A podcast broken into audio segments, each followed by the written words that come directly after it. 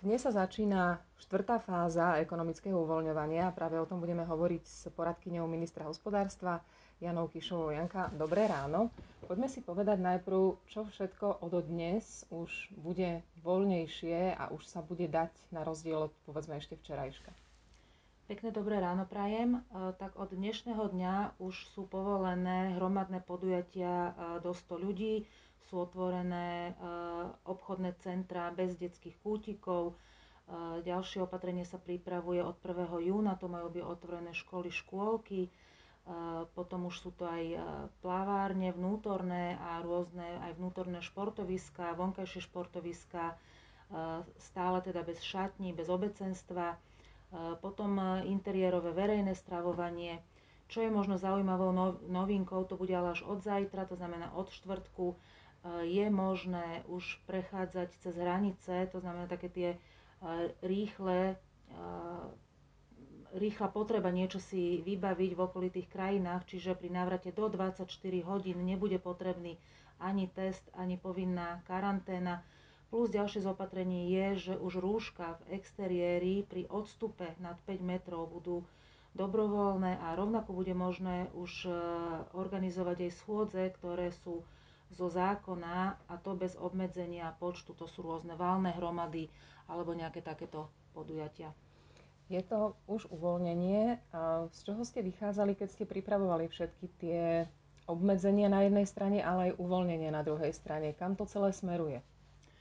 Tak všetko je to zaobalené vysokou mierou opatrnosti, e, to je asi základ toho celého. No a potom samozrejme sa zvažujú tie typy prevádzok, kde naozaj buď nedochádza do kontaktu ľudí, alebo je možné tento kontakt obmedziť a kde je možné zaviesť e, tie bezpečnostné rôzne opatrenia, tak tam sa pristupovalo k uvoľneniu.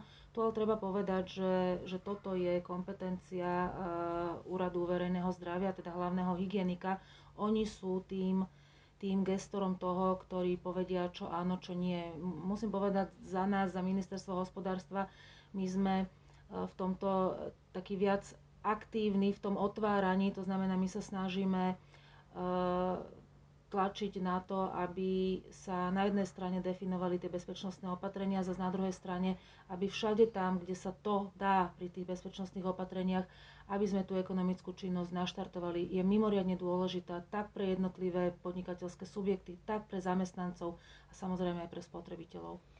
Veľmi rýchlo sa začína plniť terasy, určite sa rýchlo naplňa aj kaviarne, jedálne okolo obedov.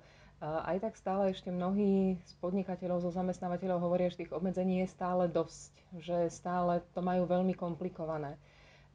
Povedzme prečo a možno kedy aj to posledné možno povolí, že čo je tam taký ten dôležitý milník? Tak musím povedať, že tu je veľká obava z nejakej druhej vlny uh, pandémie. To uh, je možno vec, ktorá naozaj nad nami vysí. To znamená, to, tá opatrnosť je tu hlavne z tohto dôvodu taká. Druhá vec je, nám sa na Slovensku podarilo veľmi rýchlo zastaviť šírenie vírusu. Nepodarilo sa to však úplne v okolitých krajinách. Čiže aj tu je obava pri tých cezhraničných prechodoch, prestupoch a tom, tom nejakom znovu otvorení hraníc, tam je, tam je vysoká obava. Zase na druhej strane, čo sa týka povolenia našich vlastných prevádzok, tak tam si myslím, že už je priestor na trošku odvážnejší postup. Čiže na ďalších koaličných radách, na ďalších rokovaniach vlády budete ďalej navrhovať ďalšie postupné kroky na to, aby povedzme ten, tie, ten počet metrov štvorcových sa stále znižoval, aby prestali obmedzenia, čo sa týkajú vzdialenosti, možno v reštauráciách, možno v posilňovniach, možno postupne aj v tých ostatných tréningových priestoroch? Áno, my tieto podnety rôzne zbierame od zamestnávateľov, od podnikov, od prevádzok rôznych, to znamená obracia sa na nás veľké množstvo rôznych prevádzok, kde nám vysvetľujú, ako ten ich biznis funguje a že vlastne je možné ho aj bezpečne prevádzkovať. Oni sami niekedy aj navrhujú, ako by to vedeli, aké opatrenia by sami oni vedeli zaviesť, aby to bolo možné uvoľniť. My toto samozrejme potom komunikujeme aj s hlavným hygienikom. Napríklad, to som v tom úvode zabudla povedať, dnes už je možné eh, nie tých 25 metrov štvorcových na zákazníka, ale 15 metrov štvorcových na zákazníka takisto sú už povolené aj nejaké ďalšie turistické atrakcie alebo nejaké tie wellnessové služby, ale nie mokré, len, len suché, rôzne procedúry. Čiže my s týmito nápadmi prichádzame, komunikujeme ich ďalej. Musím povedať, že, že Úrad verejného zdravia naozaj na toto veľmi intenzívne reflektuje a snaží sa vychádzať v ústrety a snaží sa uh, teda ešte doľaďovať tieto bezpečnostné rôzne opatrenia a otvárať tie jednotlivé prevádzky.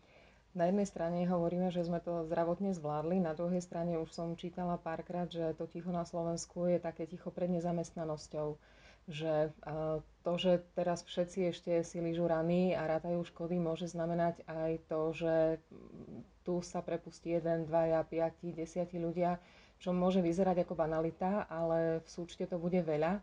Kedy budeme mať nejaké čísla, alebo kedy bude jasnejšie, akým smerom sme túto koronu zvládli, akým smerom musíme veľmi rýchlo vyštartovať, aby sme ju zvládli úplne? Uh, áno, ono je vždy veľké umenie nájsť tú správnu rovnováhu medzi tým zachovať významnú mieru bezpečnosti a zároveň pustiť tie ekonomické opatrenia. Lebo samozrejme teraz ad absurdum, úplný extrém toho je, že všetci ostaneme zatvorení doma a budeme úplne bezpeční a druhý extrém je, že všetko otvoríme. No a teda nájsť tú správnu mieru tohto je, je veľké umenie. Ja môžem povedať svoj názor, ja si myslím, že Slovensko spravilo od začiatku veľmi striktné a veľmi efektívne opatrenia a myslím si, že je na mieste taký odvážnejší postup v tom otváraní tých prevádzok, pretože tá ekonomika je veľmi, veľmi dôležitá. Tak ako aj bolo povedané, že tam dvaja, tam piati, tam desiati, my naozaj čelíme veľkej ekonomickej kríze. Na jednej strane je výhodou, že sme malá ekonomika, na jednej strane nevýhodou, že sme malá ekonomika, to znamená, budeme asi veľmi týmto, týmto stavom postihnutí. Zase na druhej strane e, výhodou môže byť, že sa budeme vedieť veľmi rýchlo zotaviť. Áno, my tu budeme mať zástupy nezamestnaných, budeme tu mať zástupy e, firiem, ktoré táto situácia položila na nohy. A musím povedať, že štát sa teraz naozaj snaží vo významnej miere identifikovať tie najväčšie problémy a tie najväčšie škody a snaží sa ich sanovať. No, je to, bude, je to a bude to sizifovská práca a ja môžem za seba povedať, že my na ministerstve robíme a spravíme maximum, aby sme to zvládli. Úplne nakoniec, eh, vravela si, že sa na vás obracajú zamestnávateľia, chodíš na koaličné rady, chodíš na rokovania krízových štábov, riešite veci s ekonómami. Kedy sa začína, kedy končí tvoj pracovný deň? Ja neviem, či vôbec končí, alebo kedy vlastne začína, kedy končí. Naozaj musím povedať, že ja som sa do toho pustila s veľkou, s veľkou energiou a, a aj motiváciou, pretože toto je situácia, ktorá tu nebola, čo ja za môj život pamätám a dúfam, že už ani nikdy nebude. Môj deň končí veľmi skoro, medzi 6. a 7. ráno a končí okolo 1. 2. 3. v noci a to ešte aj to, keď sa niekedy zobudím, tak môj prvý pohľad je do mailov, či tam náhodou nepribudlo niečo, čo viem veľmi rýchlo vybaviť a posunúť a dať preč zo stola. Čiže takto posledné mesiace fungujem a, a budem fungovať, kým, kým bude treba. Ďakujem veľmi pekne aj za to. Ja ďakujem veľmi pekne, pekný deň.